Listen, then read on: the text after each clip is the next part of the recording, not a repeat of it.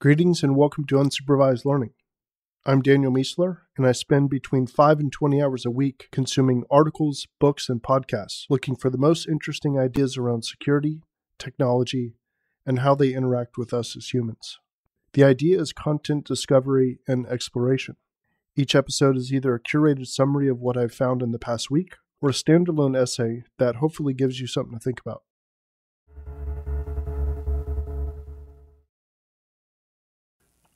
All right, welcome to another episode of Unsupervised Learning. This is episode number 163. Starting off with security news, uh, first link here is my takeaways from Enigma 2019, which is one of my two favorite conferences in the world. Got a full write up of uh, what happened last week, uh, my favorite talks, why I really like the conference, and why I think you should try to go next year.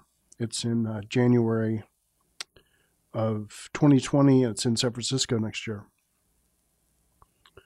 The U.S. has charged Huawei with stealing trade secrets, money laundering, and fraud.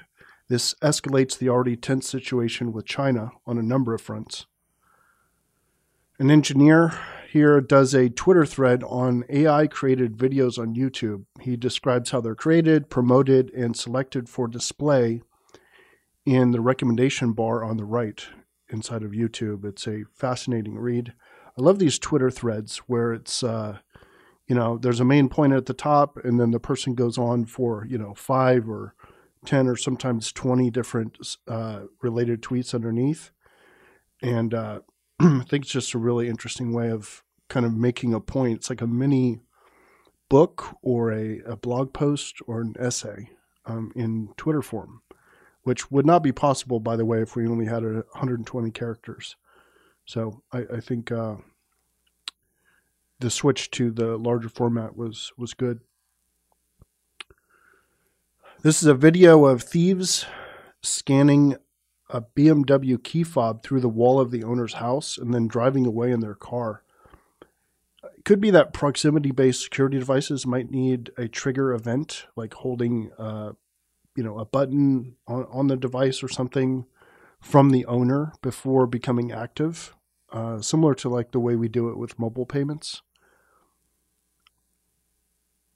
Facebook has removed 783 groups, pages, and accounts for engaging in coordinated, inauthentic behavior tied to Iran. Much of it looked related to promoting Iran's view of the world regarding worldwide political situations. So it didn't look like it was the same as the Russian stuff to like create discord within the US, but still propaganda on, on a platform. So uh, congrats to Facebook for getting aggressive about this stuff. The uh, Washington Post says that Americans received 26.3 billion spam calls in 2018, which is up almost 50% from 2017. There's a new protocol called Stir slash Shaken, which I think that's just a great name of a security protocol. Shaken, shaken, stirred, stir slash shaken. It's a protocol for authenticating phone calls in order to fight the problem, which uses certificate based PKI for the validation, um, basically in conjunction with the phone carriers. So the major players like Verizon, AT&T, T-Mobile, and Sprint, they're all looking to implement this soon, and uh, I, I think that's going to be awesome. San Francisco could be the first city to ban government use of facial recognition. It's strange to me how similar in politics that San Francisco is to London, but how different their views are on facial recognition. So in London and the UK in general, they're super, super liberal, but there's facial recognition everywhere. It's all government sponsored. Whereas in San Francisco, super, super liberal, super, super tech focused, but San Francisco wants to be the first city to ban government use of facial recognition. So, interesting difference there. A Dutch researcher found a common Kremlin backdoor account on thousands thousands of MongoDB instances facing the internet in Russia. The account was evidently required by the Kremlin to do financial business in the country. So the Kremlin basically said, You're going to do financial business. you have to have this backdoor on your database so that we can get access. I think this is right. Um, but then this researcher went and looked at, you know, a bunch of places in Russia for MongoDB and found this user account on there, and they're all just publicly facing. So, pretty crazy what you could do with um, a port scanner. Fascinating story here about a number of former NSA employees that were working for the United Arab Emirates who eventually got uncomfortable when they realized what exactly they were being asked to do. They were essentially being asked to spy on various enemies of the UAE, including some American interests. This highlights a major problem to me where you have top intelligence community talent that often isn't rewarded or respected enough and this is combined with large amounts of money from unethical sources. And when these two things find each other, we should expect really bad things to happen.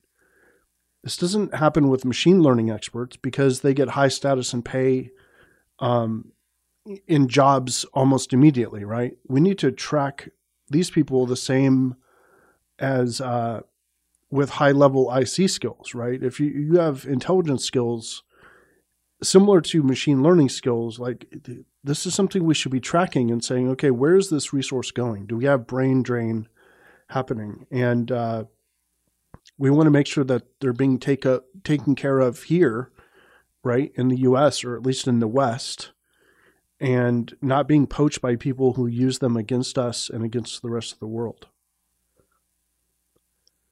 Family Tree DNA is sharing its data sets with the FBI this should surprise no one, but I'm sure it will. This is why it's so important to threat model in life, right? You have to know what you're worried about and make decisions accordingly. If you're worried about sharing your genetic information or someone having your genetic genetic information, you, you need to ask the question, why are you worried about about that? And I'm not saying you shouldn't be. I'm saying you should have a good reason why. Is it because you don't want someone to build like a targeted, directed uh, weapon that that hits only your DNA or the DNA of people like you? Um, is it because you don't want insurance companies to have your information and then charge you more or less information? Again, I'm not saying what's right or wrong here. I'm saying have a threat model. Otherwise, you're basing all of your decisions on emotion alone. A digital currency exchange loses $137 million, and I think it actually might be more, when its founder dies with, without having shared his passwords to the wallets. Advisories Google Chrome, Apple FaceTime, Adobe Acrobat, and breaches Houzz, which is like, I believe it's, I, I can't remember what that service was. It was some kind of like house discovery thing and then Huddle House as well also had a breach. Technology news GameStop is in big trouble. They're having trouble selling their own company, and their stock is suffering for it. Amazon received more than double its number of job applications after it raised the minimum wage to $15 an hour. And China is creating official esports jobs titles for players and managers. Human News China is doing a stimulus package for recent university graduates and low income workers, basically giving them tax breaks for starting new businesses. And this is part of a larger effort to address their economic slowdown. San Francisco has more drug addicts than people enrolled in public school. That's a crazy stat. Fortnite ran a whole marshmallow concert in game I've seen some of the videos and they're pretty crazy.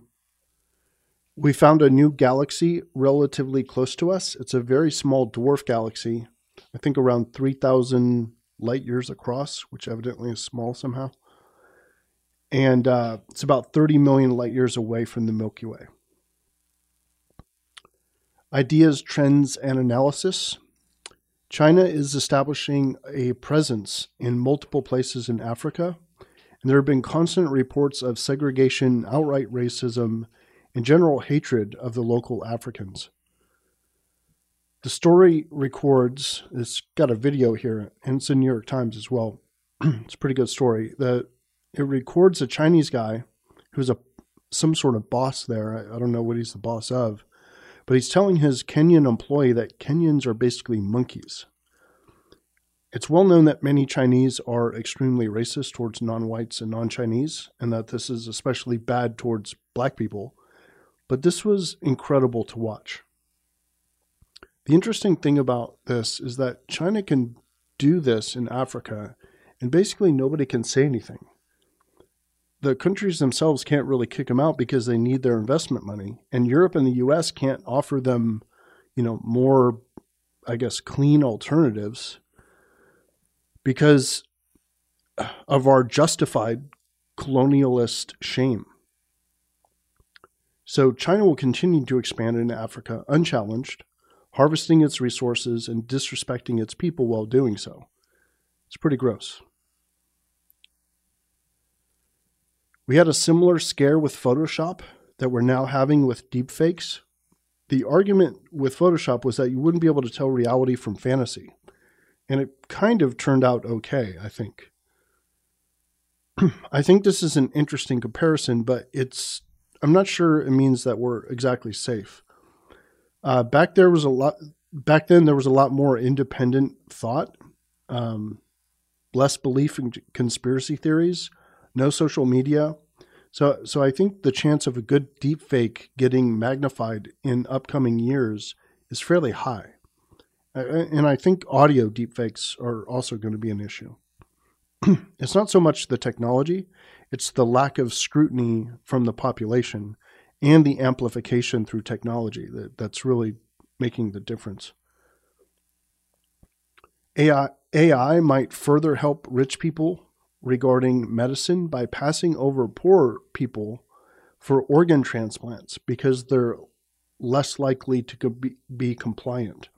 So basically, if AI looks at, basically judges whether or not you should get a uh, an organ based on whether or not you're going to be compliant and it's going to be successful operation years down the road and it takes into account different things about you know lifestyle and you know income and it basically says okay if you have this income you're not going to be compliant for whatever reason then suddenly the people who are going to be getting them are going to be rich people and now you have this discrimination happening at the hands of AI for maybe a justifiable reason right? But still not an outcome that we're looking for. So it's going to be interesting to see how AI interacts with uh, real world outcomes in this way.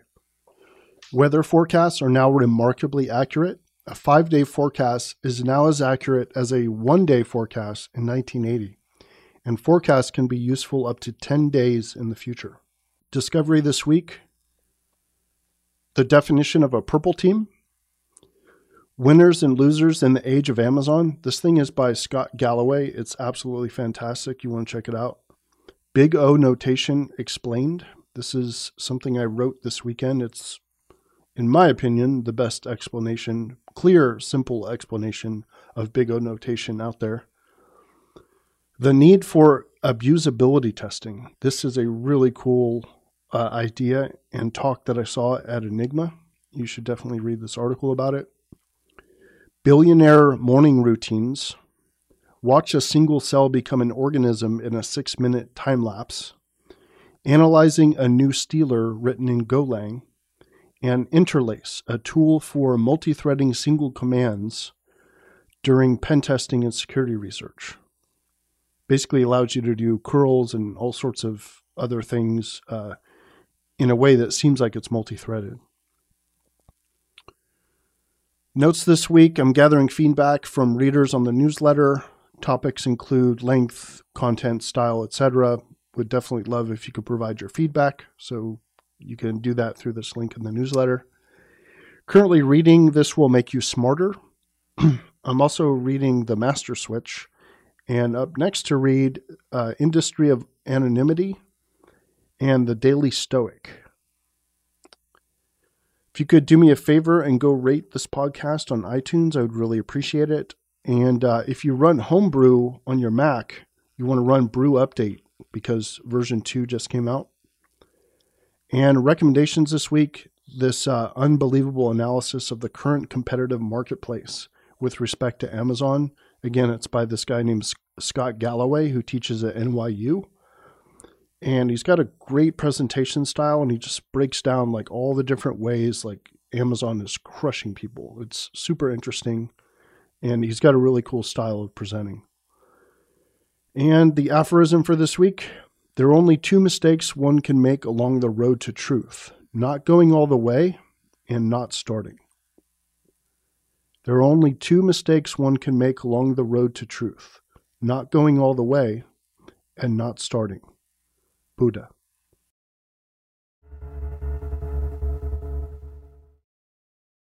All right. Thanks for listening to this episode of Unsupervised Learning.